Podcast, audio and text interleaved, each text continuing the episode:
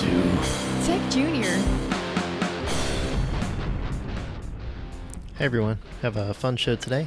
Talking with Gant Laborde, uh, who is a chief innovation officer over at uh, his company Infinite Red, which does a lot of work with JavaScript.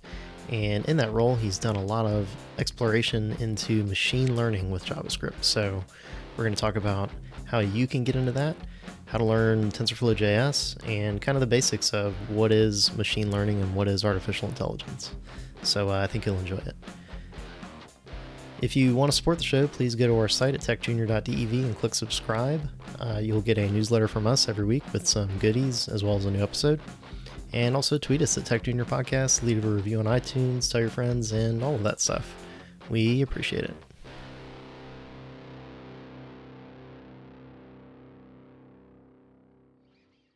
Welcome to Tech Junior. My name's Lee Warwick. I'm a full stack JavaScript developer. Have with me, as always, Eddie. Hey, it's Eddie. I'm a front end developer. And today we have a special guest. We have Gant Laborde. Gant, if you can, uh, if you can introduce yourself. Hey, I'm Gant Laborde. I am a mad scientist. Well, among other things, right? yeah, yeah, yeah, yeah.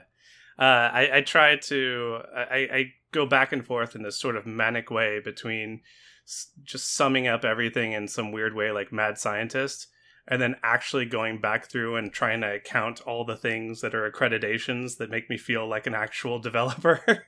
I'm like, I got certified over here. Uh, uh, I wrote a blog article over here. Um, so sometimes when I'm feeling really good, and obviously, you know, podcasts are a good time for that. I just throw in mad scientist. Fair enough. So uh, you work for Infinite Red, correct? Yes, yes, absolutely. And what uh, what is Infinite Red, and what do you do for them?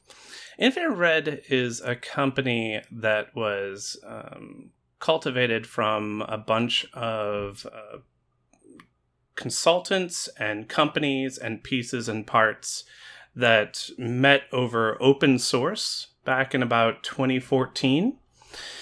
We all uh, got to work together. Now, there was this wonderful company that I really liked called Clearsight Studios in Portland. It was headed up by Jamon Holmgren and he formed that back in like 2005 or i don't know maybe even older than that and there was a fantastic group of people in san francisco called uh, originally infinite red i think there was no space when it was originally done uh, and they were formed in california and i was doing work and consulting with them and we had people all over the globe.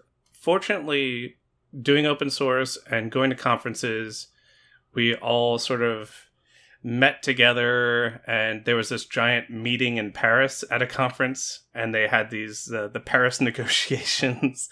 And um, the company formed uh, in its new form Infinite Space Red uh, doing uh, mobile consulting and web uh, consulting just building apps since then um, we really leaned hard into this mobile app building world. Uh, I got to ascend through the ranks. We've added an entire UX UI department that really has revolutionized the way we look at problems. Uh, the company has continued to grow, and as of right now, as we're recording this in August of 2019, I have bought in as a partner we have uh, put on conferences for um, React Native, and we do open source consulting still for for Microsoft and Facebook, and we, we contribute back every chance we get. And we have a steady stream of clients who come in and say, "We love what you've done. Uh, we lo- we want to build a really nice mobile app, especially a lot of times with their team using JavaScript."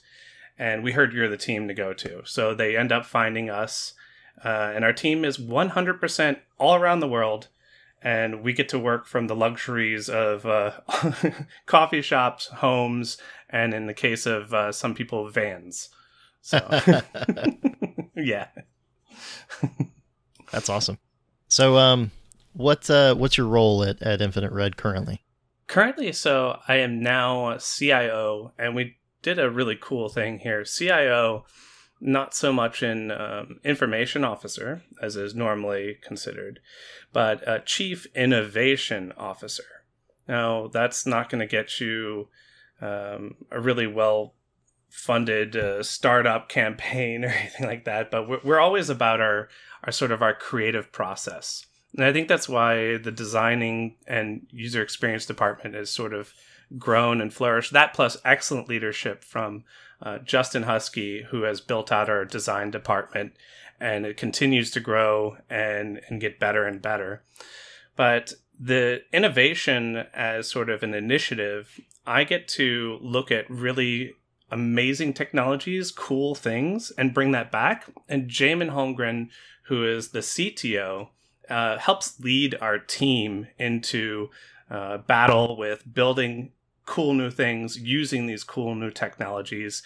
And generally, Jamon and I are out speaking at conferences, joining podcasts, just having a good time. Cool. So, um, I guess in general, you do a lot of JavaScript development, right?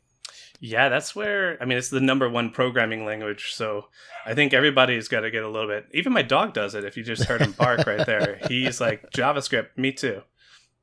Cool. So, uh, what? How did you get into programming, and what what led you into going full time JavaScript?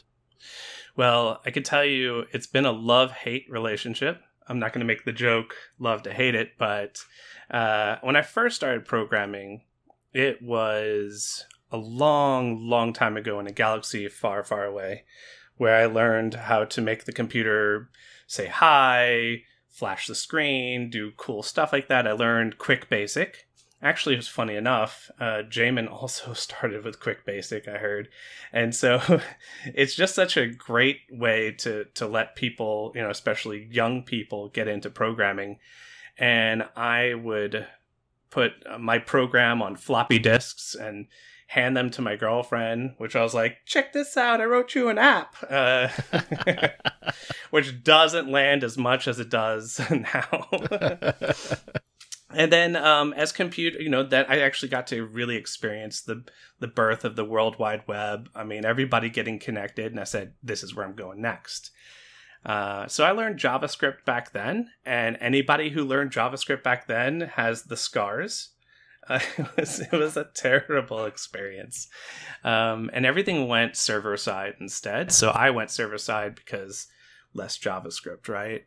I went ahead and did PHP, ASP, uh, ASP.NET, and then that led me to Rails and Ruby and all kinds of other fun stuff. And then with uh, JavaScript starting to be more Ruby like since 2015 and coming out with like ES6 and, and all these other iterations, uh, and then f- amazing front end frameworks coming out, I said, okay, JavaScript, you've you've hurt me once, but I'm willing to give this another try. And jumped in with JavaScript for mobile development, mostly because Facebook came out with React Native, which gave me the ability to build one app and deploy it to iOS and Android. Before that, when we were building apps, we'd charge the client for an iOS app and then we'd charge them for an Android app. if they were lucky, you know, they could afford all of that. Um, and it used to be uh, not too long ago, like if you got an app, you got an iOS app. Now it's if you get an app, you're getting something that can run on everything. Every platform is important because there's not one dominating it. I mean, you need to make sure this can run on an Xbox too, right? And that's where JavaScript is. JavaScript's everywhere. And tapping into that, especially with the platform independence of React Native, it's been really, really rewarding. And uh, that's that's kind of like why I'm back on JavaScript. And the community has just been very impressive very great. I don't know if you've experienced it as well. Like, uh, but JavaScript has gone from very cold to one of the most welcoming and friendly, uh, beginner friendly environments. And uh, I really like appreciate that. So I'm I'm happy to be back in JavaScript, and that's where I am today. Uh, don't don't quote me in five years. I might I might hate JavaScript again. Hopefully not, because uh, that's that's all Eddie and I do is JavaScript. Yeah. so uh, we'll we'll be with you uh, overboard if if that's the case. But uh, so we we like React, we like React Native, but we really wanted to talk to you today about uh, artificial intelligence. Oh yeah, machine learning, all the buzzwords. So, Yes. um, how did you go down that road from Oh, mobile man. app development? Um, I can tell you. here's another fun adventure. Do you remember that uh, Silicon Valley episode where you did hot dog, not hot dog? Do you, do you- tell me you know what I'm talking about? I Oh, I haven't seen I- that, I think but I know uh, what I you're think I've heard about. of it. It's, Yeah. it's pretty funny. I know what you're talking Yeah, about. Yeah, it's really I. I, I laugh so hard. I mean, a lot of people I know in San Francisco can't watch that show because it's far too true. but um, you know, I always thought to myself as like uh, facial recognition. So I've been in this thing for 20 years, programming professionally. Uh, I made the mistake of saying I'm going to be a computer nerd a long time ago, and actually just sticking through it, uh, which has cost me a lot of wonderful life experiences. so here I am, and and sort of like this wonderful technical revolution. I think to myself, how did they ever write the algorithm to like detect a face or things like that? And those have always kind of been sitting in the back of my brain. Like if I could go back in time, what would be the thing I would have to like write or build that would have gone crazy and caught on fire? Was it Napster? You know, was it facial? Like what was the real thing?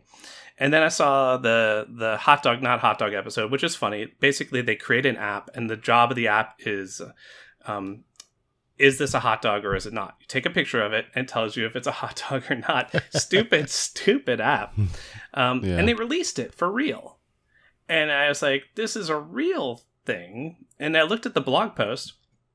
They did it in React Native and they did it so it runs 100% on the phone it doesn't like go off and ask azure or, or amazon it, it's not asking anybody it is figuring that out on the phone Wait, hold on. I thought I thought That's this was a. TV show, but they actually they made a it. real they app. made the app they for real. did it that's a real app you Oh, can wow. download it right now you can read the blog post and it has how they did it they did everything that's that's in We'll, the tv uh, show and we'll- real We'll link it on the show notes. Wow. Yeah. anybody out there that Yeah, doesn't believe cool. it, but I I, oh, I I didn't believe it. Um, and then something in me clicked. I was like, I mean, this is pretty recent. What is that? Uh, like two years ago or something like that. And Yeah. I said, this is this is something new. Like this is something you couldn't do before. What what's happening? And so I said, you know what? I'll spend a week just kind of like actually kind of digging into this in all my free time, and I'll I'll I'll be able to do this. Well, um, you can't do that in a week. it turns out that when you open that book, um, apparently a bunch of mathematicians pop out and they just make you feel really bad. And they throw you're, you're around a talking lot about of the machine words. learning book. machine learning, just anything. and I, I felt so dumb. I was so I did I could I couldn't make it through the blog article. I couldn't make it through a video. I and here's the thing: I took linear algebra in college. Did you pass? And I, I, the second time, yes. Uh, and I really just didn't know what was going on, and so um, so I, I tried to get a little motivated. Believe it or not, it is super easy to get motivated here. Now, for a while, I was very unmotivated by AI. AI was pretty cool and the fact that it made my Street Fighter or Tekken or insert generational game here. well, let's uh let's pause for a second because I, I think we're we're kind of getting a, ahead of the the eight ball with uh, That's some, what I some do. people out I'm there. sorry. Yeah, No, yeah, that's yeah, okay. absolutely. But let's uh let's back it up and kind of talk about like what AI really is and what machine learning really means. Yeah. So yeah, yeah. Uh, my favorite quote on this is it goes something like AI is written in PowerPoint and machine learning is written in Python. so that's a really, uh, yeah. Okay. Yeah. That's cute. So- I like it. yeah, AI is is like this huge buzzword, right? Oh, it's It artificial so is. intelligence. The computer's thinking for you. But really Saracana. yeah at the end of the day it's it's reading like millions of uh, bits of data and Mhm. predicting like oh i think this 65% this is a hot dog or something you know. Yeah. so um i think a lot of folks they they read machine learning or the buzzwords Mm-hmm. and they go and sit down and try and get into it and they run across the same thing that you did which is like Yeah. oh you need to know linear algebra oh what's linear algebra oh god i have to track x y and z coordinates and three-dimensional Yeah. arrays and on and on and they're like ah this isn't for me mm-hmm. so Mhm. um, i'm curious to know and then the other thing is like python is the first thing that comes up so Mhm. first of all like what Yeah. got you over that hump of like oh god i have to know you know college level math inside and out and then also what made you say i want to do this in javascript as opposed to in python Yeah. Okay. Absolutely. Um, number one on that, I was stubborn. I I do passion first, which means I went out and found a bunch of really cool things that AI is doing besides hot dog not hot dog, and I really I just caught on fire.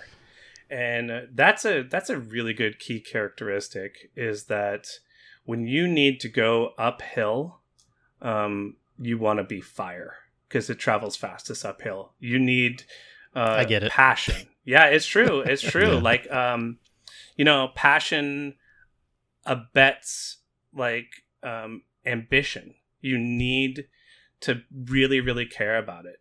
And I cared about it so much, I went and I took uh, one of the courses out there that goes deep into uh, all the math. Then I went and watched YouTube videos that explained the math to me separately.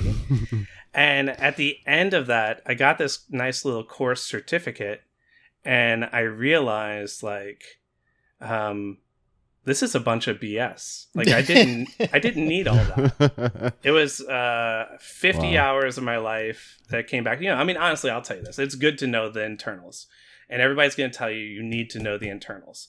But we're all sitting here, and if you're talking about JavaScript, that's somebody telling you you need to understand assembly, right? You don't need to understand assembly. You don't need to understand C. Like, those things, do they help? Yes. Can you be a you know, no one can be an excellent JavaScript programmer unless they can actually get into, you know, uh, deeper, deeper level like that. No, I, I disagree with that completely. Fundamentally, that is a that is a terrible argument. Um, and so, I was like, there's there's better stuff out there, and I think what I wanted to do is make it more tangible, and that's what brought me to JavaScript. JavaScript Gotcha. is tangible. It's everywhere. I can make a stupid website that tells you whether or not someone is Nicolas Cage or not. and I did. I made that. It's nicornot.com. N I C? O R N O T dot com. And you simply upload a photo and it tells you if Nicolas Cage is in that photo. and you can have fun. This is where it should be. And it's in the browser. It doesn't go off to a server. It doesn't go anywhere else. It's just like my my personal version of like hot dog, not hot dog. And then since then, um, I'm really pushing hard on JavaScript. That's where us as developers can actually make real applications of these things. Don't don't get me wrong. If you want to go read white papers and get published or get a PhD, more power to you. Go do it. You can be revolutionizing it from that front, but don't say that someone out there taking the idea and wrapping it up in a in a fundamentally friendly JavaScript library and publishing it to npm isn't isn't really um, doing AI or machine learning. That person is uh, arguably affecting far more lives and, and helping plenty more people. Um, so I, I say that it's a bit of both sides of the coin here, and that's that's honestly where I want to be. I want to be a bit more on the JavaScript front because I want to build cool things. so this is uh, maybe kind of like do you want to create react or do you want to write programs with react Yes, excellent analogy. Yes, that's it. So going back to the the math stuff and kind of the algorithms and the heavy computer science stuff Mm-hmm. Um, I have seen JavaScript developers argue for hours on Slack about whether JavaScript is compiled or interpreted. And I have Uh-huh. never had my boss tap me on the shoulder and say, whoa, whoa, whoa, whoa. Don't push that to production. First, is JavaScript compiled or interpreted? It's never happened. What about you, Eddie? Has that ever happened? No, it because we hasn't have stuff to do. We got to get the program Right. written, right? So, yeah. Yeah. um, I am kind of curious though, like how you first of all, like why why did you go take all these math courses? Um, and then second, uh, how like where did you turn and you were like, okay, I don't actually need this. What, where was the Uh, revelation? as I was going through them, um, I found I was trying to mix a bit of this with real world because was there there's like a great saying that um, and I don't know who to to attribute it to, but uh, theory without practice is empty. Practice without theory is blind. You need you need a little bit of both. And when I was trying to get a little bit of both, I was taking the math classes and I was trying to take a look at how people are actually applying these things. And there was a giant disconnect. You could tell that they were not the same. Um, as a matter of fact, what's funny is that course I'm referring to is a 2012 course by Andrew Ng from Stanford University. And uh, it is known as the you know, machine learning course. And what's funny is just about everything he says and teaches in there, he does go back and um, amend in a later course as being like found out to be different or wrong or or not the way that you should do it because so many people are getting into machine learning today that those those methodologies are outdated um, and yet people are still happily touting that you should go take this course and I get it as a rite of passage. I don't get it as a pragmatic programmer's um, path. It, it's not something that keeps interest unless you really want to do it. And and the I'm really happy that I got to do it, but the disconnect is vast. That is not how people are actually applying anything. Nobody's writing anything from scratch. Nobody's busting out and doing calculus on paper. Um, that's great if you want to join the Google Brain team it is not going to be uh, excellent for for anybody who wants to build the next cool website, the new cool thing, the, the million dollar app idea. Right. Yeah. So, um, I guess for anybody that's kind of still in the weeds out there with us, um, machine learning, as I understand it, is working with uh, multi-dimensional arrays of data, Mm-hmm. and so those data sets are massive. They Mhm. are like millions of entries. So you've got, um, let's say in the the case of like the hot dog not hot dog, you've Mhm. got an array that represents like pixels on a screen, and you may have like different places for the x and y values of the pixels, and then Yep. each coordinate there has like an RGB Mm-hmm. uh, component for like what color the pixel is. And so you get like, you know, that one picture could be, you know, a huge array, but then you've got lots of pictures, right? So huge, like impossibly huge data sets. And the computer reads all of those and then forms like some kind of algorithm to say, hmm okay, based on all of the pictures that I've seen so far, this picture that I'm seeing now, like belongs or doesn't belong, or is or is not a certain thing. Yeah. Is that pretty close? That's very close. Uh, and, and you feed all this data through essentially what's sort of like, we, we call it a neural network because it imitates neurons in the brain. We, we imitate it as a brain. Um, usually it's a mathematical graph. And basically, um, what happens is we keep feeding data through it.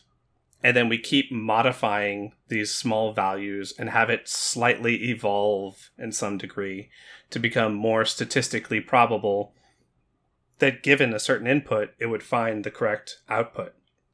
So you might have 500 megabytes of data and generate a 10 megabyte file that is sort of the mathematical graph. That means that anything that gets put into this, go grab one image and put it through there, it will be able to identify and then give you the appropriate output for that. Um, essentially, what we're building here, a model, this mathematical objects, they're just really cool functions. Um, we should call them functions. We're programmers. We put input in, and we get input. We get we get it uh, data out, right? So uh, we're just building these really cool functions. They're just mathematically based, and so we still call them models. Um, but yeah, we we sort of like carefully balance out these little machines that are able to, given certain inputs, which are like you said, uh, constantly being trained on all this data. Finally, at the end of it, are are excellent at identifying things. yeah. Um, So it's cool. Hopefully, Well- everybody's still with us and they, they're not scared away by all this math talk because uh, we're not like creating these formulas on paper, like Gant said. Um, Yeah. Quick, what's the quadratic equation? I know. uh, sorry, sorry. I don't No, know. yeah, um, Unnecessary. yeah. No, nobody cares. Uh, well, I mean, y- you may have to look it up at some point, but like you don't have to fire it off from memory. yes. Um, but yeah, you, you don't sit down and like work this out like a math problem in middle school. right. Uh, there's libraries that do this work because the process is very similar, correct? Yeah. uh, from one data set to another. Like you get it in a certain kind of massage the data, as they like to say, and then Mhm. pump it through that algorithm or that training program that then Mhm. creates this function that we run. And just like JavaScript, it's too big for a single person to actually know anymore, uh, unless you are an active PhD uh, with with teaching, like like currently. Um, I would say that papers are published on this exact concept faster than any person could really kind of take in. You have to pick and choose. And that's what these frameworks really help us do. They let us level up. We get to say, oh, that link, that that paper right there says that this will increase this from this percentage to this percentage. I'll use that. And you say dot that in the framework. you didn't have to write anything.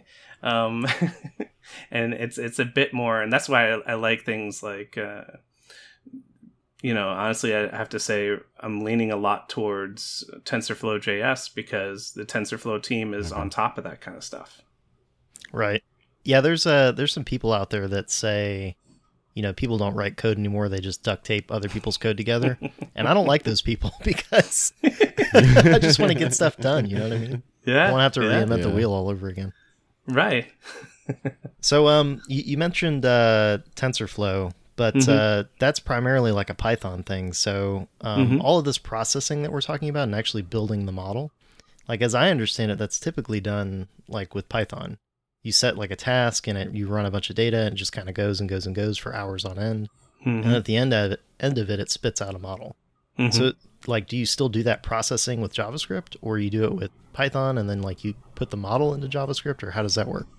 Yeah, so uh, a lot of this is uh, fantastic that they, when they released TensorFlow JS, they created a converter, which allowed you to take those Python, mo- you know, models that are out there, some of the most popular ones, and they, they of course converted a bunch, and you can convert it to basically a bunch of JSON files that TensorFlow JS knows how to read. And so now we're just pointing it at some JSON files. It goes ahead and loads in that functionality. You take the input, whatever it might be, music, video, uh, pictures, and then you, yeah, if dogs, and then you convert that into uh, the data that the model wants to read and pass it through that engine. Now, you can also, should you choose, train directly inside the browser. So I have an example. I made a website. Um, I'll definitely give you a link, but it basically trains a rock, paper, scissor model uh, directly in the browser from images that you load in, and then you can watch it train and then test it out directly in the browser. Wow. Ideally, you Yeah, might not cool. want to always be training on like obviously this this unlocks a brand new kind of thing. So if let's take a look at uh, lots of Python and Ruby code was all server side stuff, and you would put a lot of things on the server side and and kind of process it and take care of it. Well, TensorFlow JS runs directly in the browser on the client side.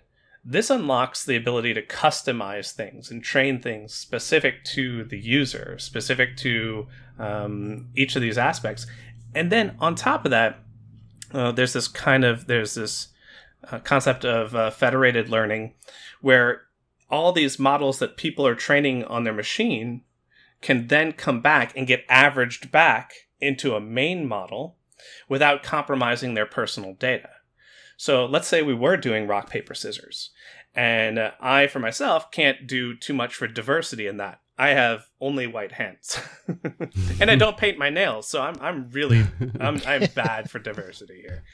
But I could put a model, I could put out there, and then if people wanted to send me photos of their hands, we talked about 500 megabytes of data, things like that.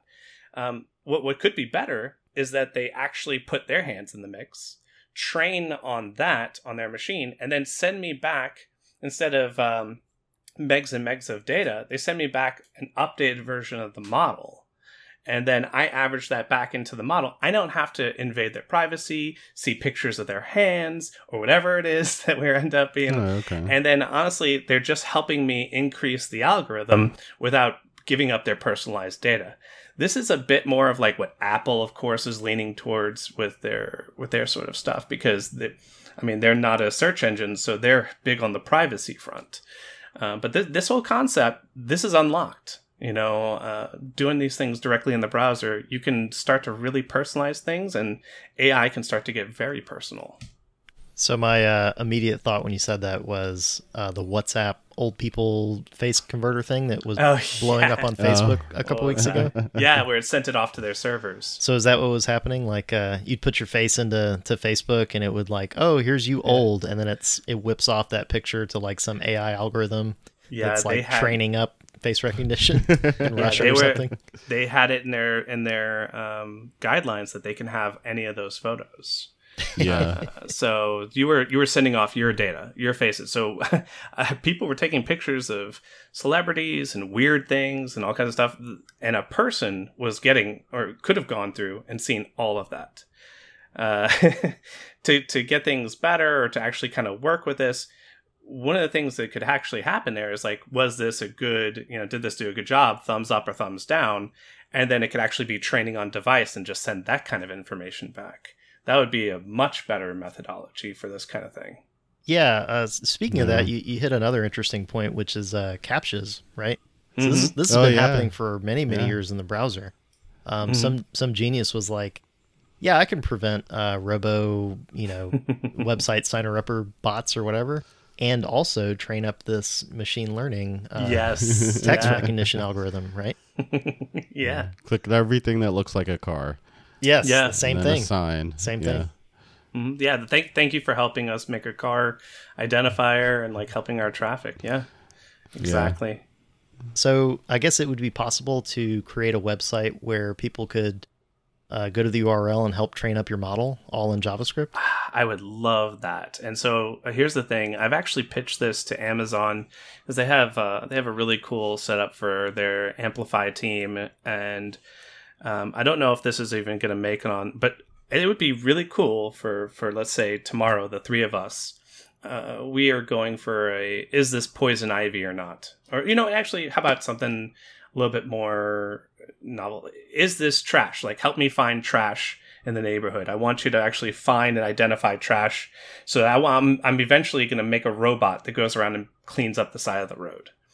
Um, and so what I need you to do is take a picture of trash on the side of the road and then mark the indicators around it and then like kind of have that all come back. And then we could start this off as like an initiative, maybe like a Kickstarter or something like that. Um, as is right now, there's no good framework or ability to do anything like this. We would have to go out and kind of just try to, you know, uh, we'd have to figure out, I guess, how to implement that kind of technology and kind of get it to it comes back. But it's all the tools are there, just nobody has an easy to get started kind of thing like that. Um, and this is the exciting spot. Like those ideas, the idea that we just came up with, I would, I'd, I'd send them money tomorrow right? If, if somebody were like, hey, I want to help get this thing going, um, absolutely. This is a great humanitarian cause. Um, but you can come up with more ideas right now than we actually have the time to build. And that's exciting. I haven't had that in a long time. And that's what I'm getting with AI. That's where I, that's why I, I took that step in for a week and I never came back. I'm still That's in here, cool. y'all. Fair enough. Yeah. So for anybody that's now kind of interested in it, um, how would you? So we're JavaScript guys, me and Eddie. Uh, We Mhm. do a lot of front end work. Um, we've done a little bit of Node, uh, a little bit of Python recently, but uh, have never Yeah. done any machine learning anything. Mhm. So how would you tell us to get into getting started with like TensorFlow JS, for instance? Yeah, I would say the first thing I would say that you need to do is you need to start subscribing to what's out there because you're going to get a bee in your bonnet and need to build something. Um, you're the idea is going you know, for a while ago there was like a there's an app for that sort of buzz and then everybody was building apps. that's kind of where we're at now. It's like you could put AI into that. Google had like uh, like 12 uh, TensorFlow models in production and then went from like 2014 to 2017 to 4,000 TensorFlow models in production. Wow. Like they are trying to figure out where they can shove AI at every single corner. And that's something that we can all start doing. So I would say um, start start subscribing to a few things. I have a, a fun machine learn on Twitter where every time I find something interesting or weird in machine learning, I tweet it through that account. And if you went through the history of that, you'd find all kinds of crazy cool things. Secondly, uh, I am working on a TensorFlow JS course because I have not seen it. So I think that this would be something that will be coming out soon, and I would love to get some feedback. Maybe come back and talk about it, or uh, maybe we could give some uh, some of the course away whenever this airs, and we can see when that's happening. But I'm building a course right now where we're going to build some simple and fun and crazy things so that you can kind of get started with it. And I'm going to totally dodge the math.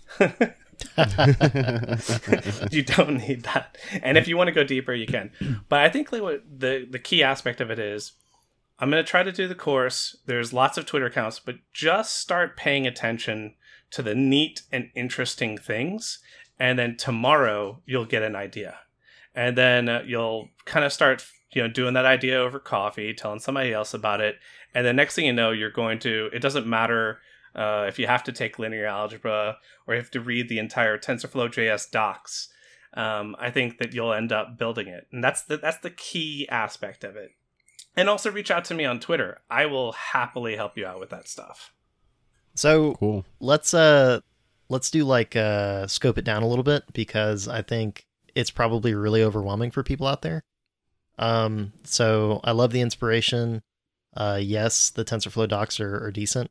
Um, but like, what would be a concrete example of like a simple AI machine learning project that you could do? Um, let's say you wanted to uh, identify. I saw something recently, so I'll just kind of take that. Uh, I, I saw somebody do a project where they wanted to identify whether or not their camera saw a cat or not. When it saw a cat, it unlocked the uh, doggy door uh, for them. And so, identifying if a cat is inside the frame of your webcam or not is very, very easy. That is uh, taking some a model like MobileNet and then uh, and then putting it in there and then I'm saying like hook this up to the webcam and then when you see a cat run this action send me a text or do whatever you need to do um, actually i think his he had to customize it because he didn't want the cat to be allowed in if the cat had a dead mouse so he had to customize it um, but I have I have some code that I can probably share. Uh, I also I did a library recently, um, which kind of wraps up all the machine learning, so that you don't have to deal with it. Called uh, NSFW.js, which stands for Not Safe for Work JS. and what it does is it helps you identify indecent content. So if your website perhaps Oh, has user to user interaction, and you don't want you, you don't have moderators or you don't have like a team of thousands of people like Google does to go through content moderation. If you'd like to get a little bit of an alarm bell to go off, uh, it's about 90 to 91% accurate at identifying if somebody's if a picture is indecent or not. And so that would help out maybe a little bit. So that's a that's a library out there that you can implement into something. And if you want to get involved a little bit more um, come in and file a ticket. Say what features that you want. I'll happily assign you to some stuff. I think open source is a great great way for for people to get started. Because honestly it's the thing that helped me find all the people i work with today. It's a it's a it's a community driven endeavor um, and you get a lot of knowledge out of it Yeah, I definitely agree. That's cool. Is that what? Isn't that what the hot dog not hot dog turned into? yeah, in the show, in the show, he specifically was doing it to find, and uh, I think Dinesh had to. he was sitting there labeling data and hating his life. Yeah, Uh, it's pretty funny. You got to see it, Lee. It is I good. will look it up. Yeah, it's a it's a funny episode. Fortunately, I didn't have to label any data for uh, for NSFWJS. There's entire subreddits that are pretty much guaranteed to have content of one nature or another. And that's the Oh, cool okay. thing is that if you have a large enough data set, you run it through enough stuff, you can have a few false positives and they get kind of flushed out. Um, people themselves have sort of like identified what content is uh, safe or not because they're posting it in those particular subreddits. Um, and then kind of looking at all that data for us, where I didn't have to, um, it came out very, very accurate.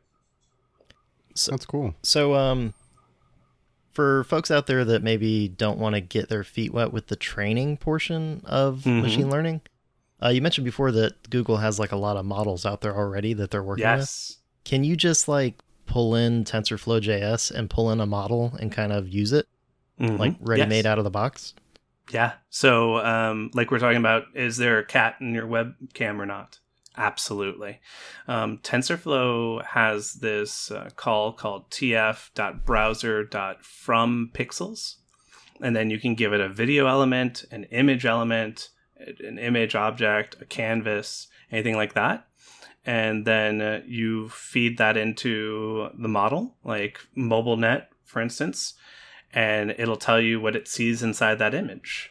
And so, uh, just just constantly looking. I- They call it a zoo. It's sort of the the term of art for models. So if you start googling for model zoo or model zoos, you could find all kinds of cool stuff. I wrote a, a React Native app that identifies food. So I called it. The model was called Food 101, and as you're moving the camera around, it would tell you what food item you're looking at. That could have easily turned into um, uh, a see and speak for language translation, or that could have turned into something for counting calories, like take a picture of your food and it tries to go ahead and just tell you what that food is before you even had to type anything in and have it look up. Um, I noticed like certain certain apps are even doing cool things where like, hey, I want to buy this on uh, AliExpress or something like that. Take a photo of it and it'll search all the way through uh, AliExpress and tell you if that exists somewhere on their website. Uh, it's pretty cool stuff. So you can add this to quite a few things once you start to know what to look for. So for the data sets, like for the going back to the cat example, are Mhm. they super specific? Like I have to pull in a cat model that will tell me like a confidence on cat, or is it like an animals model that kind of like will give you, oh, we think it's a dog or we think it's a cat, and here's our our confidence score or something, or how does that work? Yeah, um, there's there's a really good data set out there called CIFAR, and that one has thousands and thousands and thousands of cat photos of ready to use, open and available. But for instance, if you pulled in MobileNet, which is already in there, I think it has several different breeds of cats already Wow. figured out. So um, you could just pull that in as long as you weren't trying to identify whether it had a rodent in its mouth or not. I was just gonna ask if you were trying to identify that, would you need a data set where they had a rodent in their mouth? So here's a really cool thing that people don't like to say. Um, they like to tell you you got to go build your own model. That's not true. Okay. You can take a model that's almost exactly there, like MobileNet, which can identify several breeds of cats, and then you could take a couple of hundred photos, not not thousands and or millions, and take a couple hundred photos, and then do another layer on top that's called transfer learning. Transfer learning takes a very established, well defined model that's been worked on for weeks uh, on Google servers, and then you do this transfer learning for a day or however long with this extra layer on top, which is saying, like, with all the information you have, we want to check. We're just trying to find out does the cat have something in its mouth or not. So now you're looking at hundreds Oh, of okay. photos instead of thousands and thousands. And that, to be fair, is probably how most people build most of these things. I doubt anybody's going back and doing the whole thing from scratch except for a few people. If tomorrow you need to do something, you'd probably want to find just like you go to Stack Overflow or Node modules to find something as close to what you want as possible. Yeah. Sometimes you hit jackpot, and sometimes you need to do a little bit of transfer learning. Um, this is really similar. All these concepts are things us as web developers and mobile developers and JavaScript developers are doing all the time. It's just hidden under a bunch of mathematical and, and obscure terms. So, where uh, where do people go to get all these data sets at? Um, so what's really cool is because it's been here's the one of the benefits of academia. They apparently have um, teaching assistants that have nothing better to do but label data all day. That sounds miserable. I guess so. so universities have a ridiculous supply, and um, a lot of these things end up on Kaggle.com. And so uh, I found a Medium article the other day. It says like top ten places to find free data sets. And uh, believe it or not, I mean, it's just so like if you want to identify volcanoes on Mars, uh, someone has a labeled data set for you. and they might have gotten paid a lot of government money to do it. I have no idea who's doing all these things, but they're giving away data sets like it's candy. That is oddly enough not the hard part to find. Um, you can get a lot of really intricate, amazing data out there for free. Awesome. Then uh, how how difficult? Like obviously, feeding a image from your browser into one of these trained up models is not that bad. Mhm. Um, how difficult is it to take that data set and then use something like TensorFlow to process it into uh, an algorithm for you to use? So, if you want to go on the Python side, you're talking about, or you're talking about the JavaScript side? Or you're talking Uh, about training a model in, in, in TensorFlow versus some other framework like PyTorch?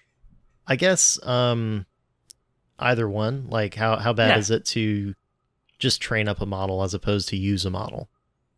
Um, transfer learning is a lot easier, but you do have to start to understand the model structure a little bit. So, what happens is if you're just using a model, then you have this one task in mind. I have an image, let's say, and I need to get that image into a format that my model understands. That means you have to turn it into a tensor. That might feel a little weird to you at first because it's like a multi-dimensional array that you've never worked with before. It has functions you've never thought of before, and it's got all these kinds of weird things you have to look up, but it's not that bad. Then, let's say you want to do transfer learning. Then you're taking a look at a higher level than the core API, and what happens is there's a layers API, and um, at that point you have to understand at a high, high level what exactly um, each of these crazy terms mean. What is a dense layer? What is a convolutional layer? What is, uh, you know, what is max pooling? What are these weird things? Now, as of right now, I don't think that there are too many good courses out there that explain that, but you can pick that up from kind of looking around a little bit. Find the piece you don't know. See if you can find uh, a Siraj video. Siraj does a great job explaining stuff. Um, a three, uh, three brown, one blue. Uh, but you can find the piece that you don't get and start chipping away at it. Uh, and then once you kind of uh, you have you understand what the layers are, then you're good until you need to go to the next level deeper. And that's the thing with going top down technology, right? You start off uh, JavaScript, sometimes you're just gluing, you are just that person gluing things together because you don't actually know how they work until something doesn't work. And then you get into the car a little bit more. You're like, what is this piece? Oh, this is the alternator. What is its purpose? What is it doing? And then you get in there a little bit more.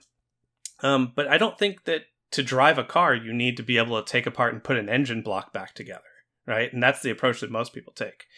So I'd say that each of these levels, be willing to to sort of like dig in a little bit.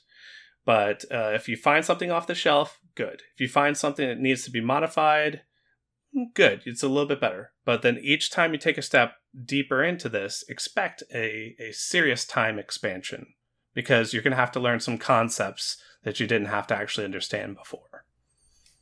Cool. Um, so I got I have a couple more machine learning questions. Um, yeah.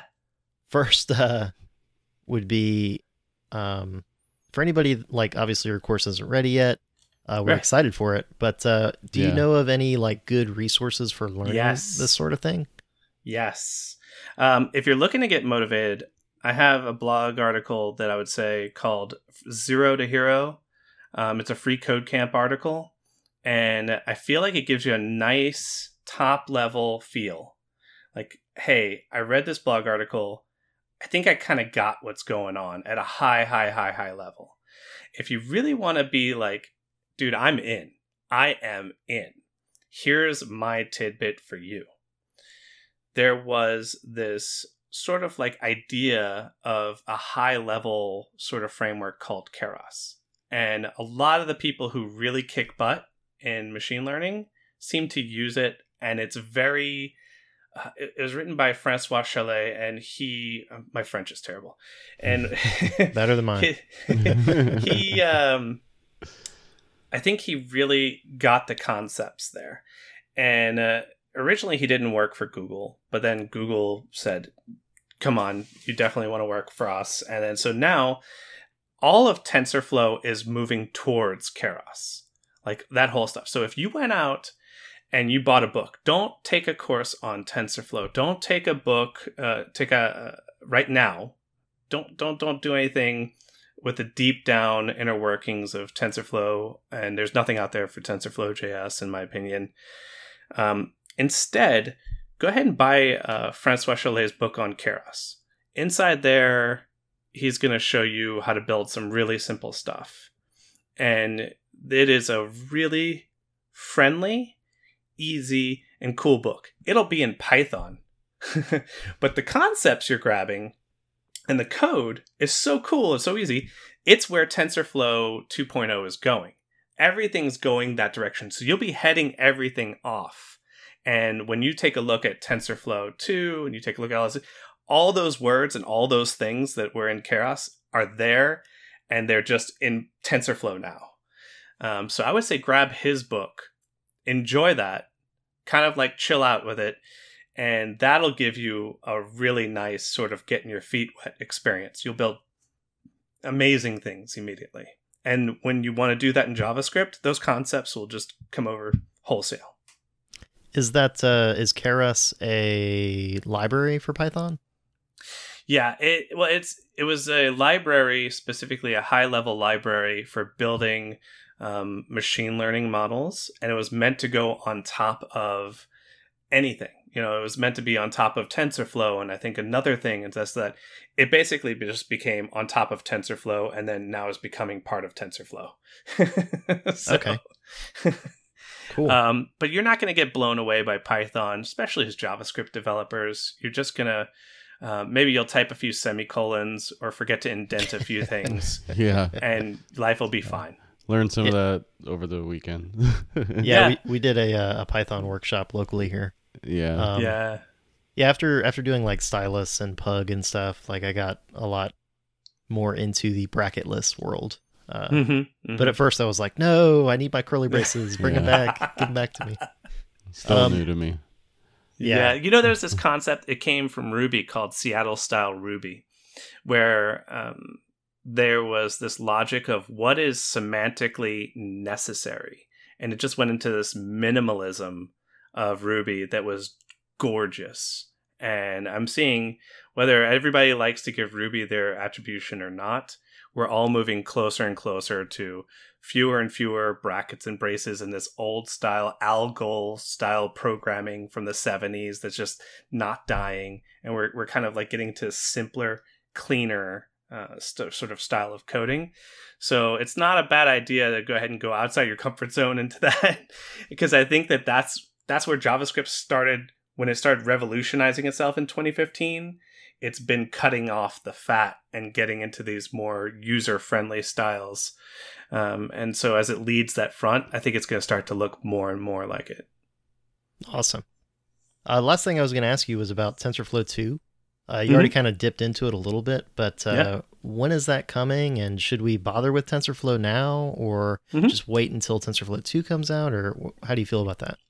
Well, it's out in beta now, and as long as you are looking at, uh, let's say you you buy the the Keras book, uh, you're basically learning TensorFlow 2, in my opinion, because that's what they're standardizing on.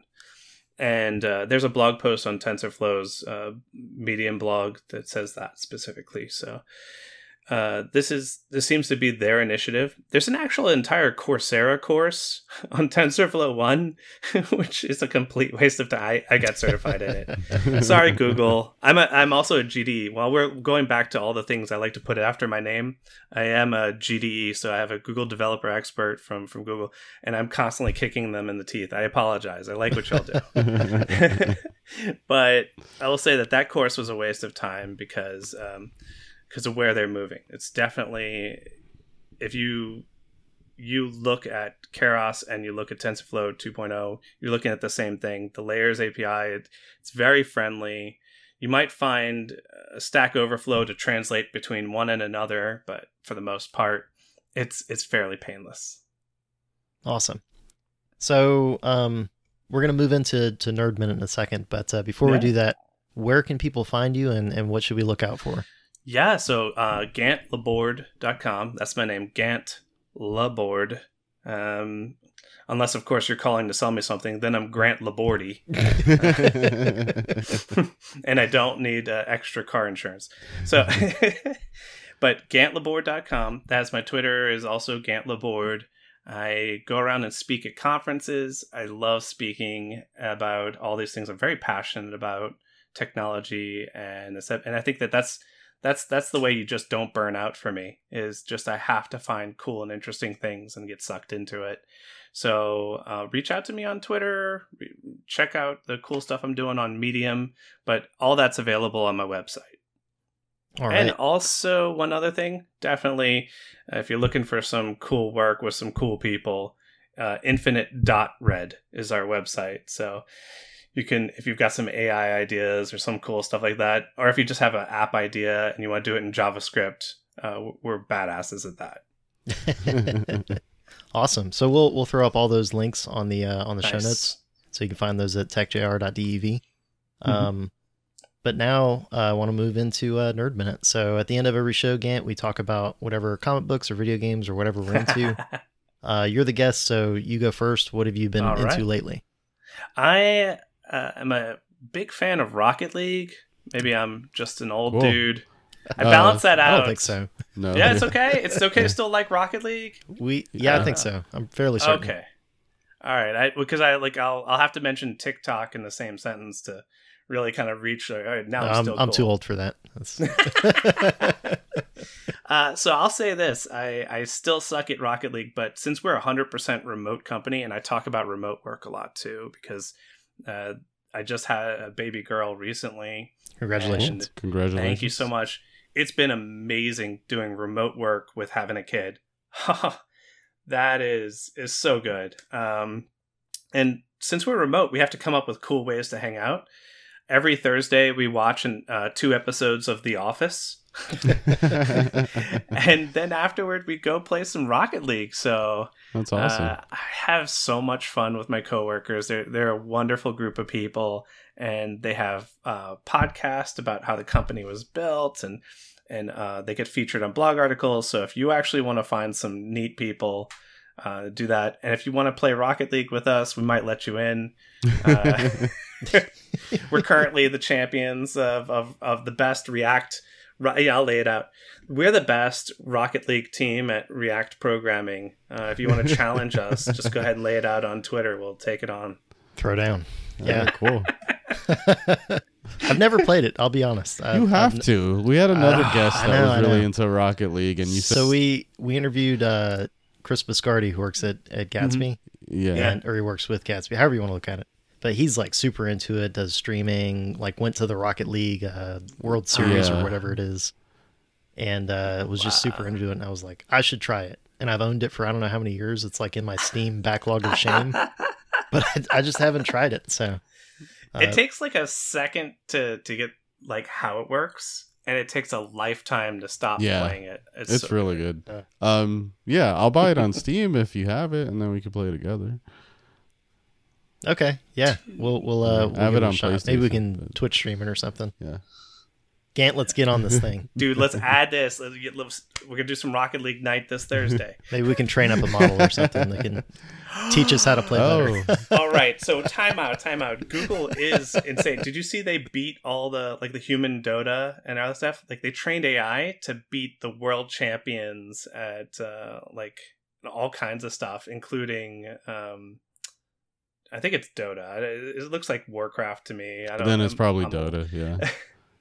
Yeah. Yeah. So they beat the world champions in it, and they just slammed them. And those videos are all live online. It was Oh OpenAI.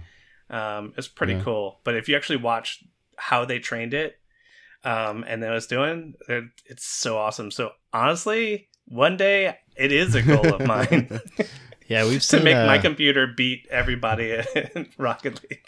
we saw um, a computer model trained up to uh, beat like Super Yeah, Mario World was or something, cool. and like skate through it basically, which was pretty Yeah. crazy. But uh, when I think about that stuff, I'm like, this is a disgusting waste of processing power for a computer. Thousands of hours of like CPU cycles went into this. yeah, yeah, it's true. That is true. Oh yeah, I guess I'm getting old. I. Ah, back in my day, we used to beat that with a Commodore 64. Kids used to do work back in my day. Work was work, and it was boring. you had to hate it. I don't know. Um, Eddie, what, what are you into lately? Um, I've just finished um Cannon Busters. It's a anime Oh, on Netflix. on Netflix. Yeah. It's Did it you was like it? cool. It was all right. Can, are you uh, an anime fan? I want to be. So here's what I need. I had somebody try to get me started, and they they gave me something that was way too Yeah. much. So I can see what I need. I need like the intro to anime series for you to, to tell me binge watch. It's like that. Like like Game of Thrones took people some time to get into. Like for a while, people were like, "Is every episode different people? What's going on?" so I need you to tell me what to check it out first, and then I could possibly I'd be say into One this. Punch Man. I would. S- One Yeah. Punch Man. yeah, that would be. Uh, That's my that's a good entry level. It's very. It's Yeah. funny. So that's. They, they kind of make fun of Anime. like anime yeah. action. Um, so you may not get all of that on on the first go around, but uh, Okay, I would say like Studio Ghibli would be like the or Ghibli, however you okay. say it. you're gonna have Uh, to spell that. Uh, G H I B L I, and that's like um, All right. the classics. So Howl's Moving Tower or Castle, I mean, uh, Spirited Away, I've never seen that. Princess have that. Mononoke. Um, he's got like I don't know how many films out through that studio, uh, and they're very not crazy anime trope kind of things. So there's not like a lot of blood and guts, and there's not like grotesque nudity or graphic content or that sort of thing. It's just a lot of beautiful animation and kind of like wholesome ish stories. So very enjoyable stuff, in my opinion. All right. One Punch and Ghibli. Yeah, definitely. Uh, speaking of grotesque, uh, the horrible things, um, I was watching uh, True Detective. Oh, I if really? Anybody's a, is, like is a fan. the first season? The first one? Season oh, three. Oh, okay, okay. There's a season. Which one? Oh, season three There is. is with the dude that's gonna be um Blade. Yeah. Blade. Okay. Uh, I'll, I'll go ahead and butcher it since Eddie dodged Sorry. it. But uh, Ma, Maher Shala yeah, yeah. I can't. Maher yeah. Sala Ali. He's a Um, really good uh, actor, Somebody's gonna but, tweet me and be uh, like, yeah. "You're you're terrible." he was in um, Luke Cage on He was Netflix as uh, Cottonmouth. Cottonmouth. Oh. the villain. He's he's a really Yeah. great actor. Uh, love I love his uh, stuff. So excited to see him do Moonlight's a good movie too. Was he in yeah, that? He was in like that. the first. It's like the movie's told in three parts of a story of this kid's life, and he's in the first part. Okay. Yeah, I know uh, you gave me some grief on a previous episode about um, saying he doesn't look like Wesley Snipes, talking about like who's playing Blade, but he does have the exact same haircut, so I feel like Okay. I was kind of approaching that, but uh, yeah, he he's definitely a, a shoe in for for that Yeah. role. So I, I can't wait to to see that one. Gant, are you a, a Marvel movie fan or? I am a huge Marvel Oh, okay, movie cool. fan. I I such I, I now I have to say I'm, I had a little trouble with the Netflix ones. Daredevil showed up, rocked my world. Then you went with Jessica Jones, loved it, and then they, man, I think it, right around the time because I was a big fan of Iron Fist, the Oh. comics. Mhm. I know what you're Uh, gonna say. and say. then I saw the Iron Fist version that came out on Netflix, and I was like, "Hell, okay." Uh, I did the same thing with um, Agents of Shield. Started off fantastic. Uh, I'm not going to spoil or anything, but Agents of Shield actually changed along with the release of the movies. Yes. So a movie came out, and then what happened in the movie affected the TV show. And it blew my. I loved it. Total Marvel Universe kind of style. And then Agents of S.H.I.E.L.D. just started falling off the side, and I didn't even make it through this last season. So I'm a huge Marvel fan, but I definitely. Uh, I'm keeping it down to the center here. I'm, I'm very picky because I can't. I can't keep doing all these shows. They, Don't play they games gotta, with my They gotta heart. earn Yeah. it, man. Yeah. Are you excited about the shows on the Disney Plus? I'm I'm worried. I am worried. I'm worried about several things after that last episode of Game of Thrones. Oh I'm yeah, worried. yeah. I don't blame you. Ooh, that was uh, that was a real. I don't want to cuss on the show, but that was terrible. was. Netflix just gave those guys a ton of money to. They can only make TV shows for Netflix now. They- yeah, they just Really? give them like all the money, and because they they have a Oh, deal with. Disney to do like a um, a trilogy of Star Wars, so they can do movies for Mhm. other Hmm. people, but all their TV shows now are going straight to Netflix. Yeah, Interesting. Hmm. I uh, can't say that that's good news. I wasn't really Yeah, a fan I of what I they know. did with Game of Thrones. um, so we'll see what happens. yeah, Iron Fist. Uh, I love the comics, but what That what show happened was with really the, bad. The second season was Oh, much better, but not by much. Really, I, I It- thought the first season was okay, but the second season I, I gave up on. Yeah. on. It's like character assassination on this, right? Like they just people start doing things for the for for them to move a plot along, even though it doesn't actually fit any kind of particular character, because they can't make mystical things happen over and over again. So they need the other device, which means that they they just start sacrificing um, what's really cool and and I don't I think that's poor writing. I can't I can't take it. In the meantime, on the other side of it, you see shows that refuse to sacrifice that, um, like Billions is an amazing show, and they will not give up on their integrity. Uh, the new Karate Kid show, like from There's a YouTube, Karate Kid show. The Cobra Kai. thing? Oh, okay, it's okay. so good. It's so I thought that that was kind of a joke. Like, dude. I thought it was too. I can't wait. Till Are they- they come out with more? is it like Two played straight laced or is it? dude it's i they don't like you you get emotional watching it Wow. they're, they're doing a good job um, whereas when i was watching iron fist i was emotional in a bad way i was like come on no one would do this so Wow. uh, i would highly recommend like I, I think this it's about integrity with the shows. And uh, i can i i'm off i'm off the bandwagon with most of the ones on netflix now but uh, there's it's good to know there's a lot of really cool shows out there that just aren't ever given up on that kind of thing.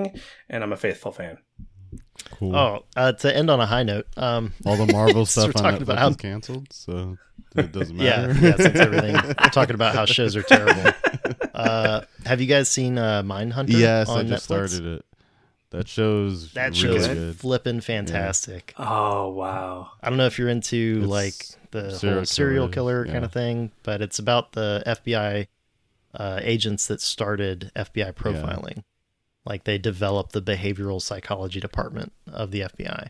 So they go and interview all these people Nice. that are like before they had the term serial yeah, killer. they they interviewed all these people that murdered a bunch of people and were like developed the practice of like predicting what kind of traits would manifest in people that would become serial Yeah. killers. it's That's um cool. the last episode um that I watched um they go through uh I guess the f- one of the first killings of the BTK killer he killed a f- this might be too much for the podcast but um the family's last name was Otero is my last name so, a Oh, little no. close. To home. Just a, a little. Eddie's sleeping Yeah, yeah, it's a little tonight. So. so yeah, if you're uh, if you're into that kind of stuff, definitely definitely check that one out because Nice. Yeah, I a love good it. show. I love it. Cool. So um, I think we'll we'll wrap it up there. Uh, Gant, thank you so Yeah, so much thanks. for This was coming on the show cool. and and letting us grill you about machine learning and all that uh, good stuff. Yeah. Uh, please uh, reach out and, and come back, and we'd love to talk to you Yeah. again. Dude, that's awesome. I look forward to y'all taking my course when it's Yep. available. This will be my motivation to really go kick some butt on it and um and then I'll sneak in a little bit of math for y'all. Just, just Wait, I have to do I have to do an integral. What? Dang it, Gant! Gant! that joke was a little derivative. Oh my Ah. gosh. We're gonna edit this. we have to cut the matches. I, I just became a dad. I have to do all these jokes. Okay. You're forgiven. You're forgiven. Dad jokes. Oh man. Well uh yeah, we'll we'll definitely have you back and uh we, we can talk about the course whenever it Yeah. comes out. Cool, cool. All right. Th- thank Yeah, you, Thanks. Gant. Bye. Thanks for listening to Tech Junior. Head on over to our site at techjunior.dev for show notes and past episodes. While you're there, click subscribe to get an email from us once a week with the latest episode and some other goodies. Also, please follow us on Twitter at Tech Junior Podcast, and also follow my personal account at Lee Warwick Jr. and Eddie's at E ED0TER0. Join us next week where we talk to Janelle Pizarro about being a junior developer in the Orlando market, as well as UX micro interactions, which uh, is a lot more interesting than you might think and maybe approachable too. So check it out. Looking forward to seeing you or having you listen to us next week on Wednesday. All right, that's all for me. Take care.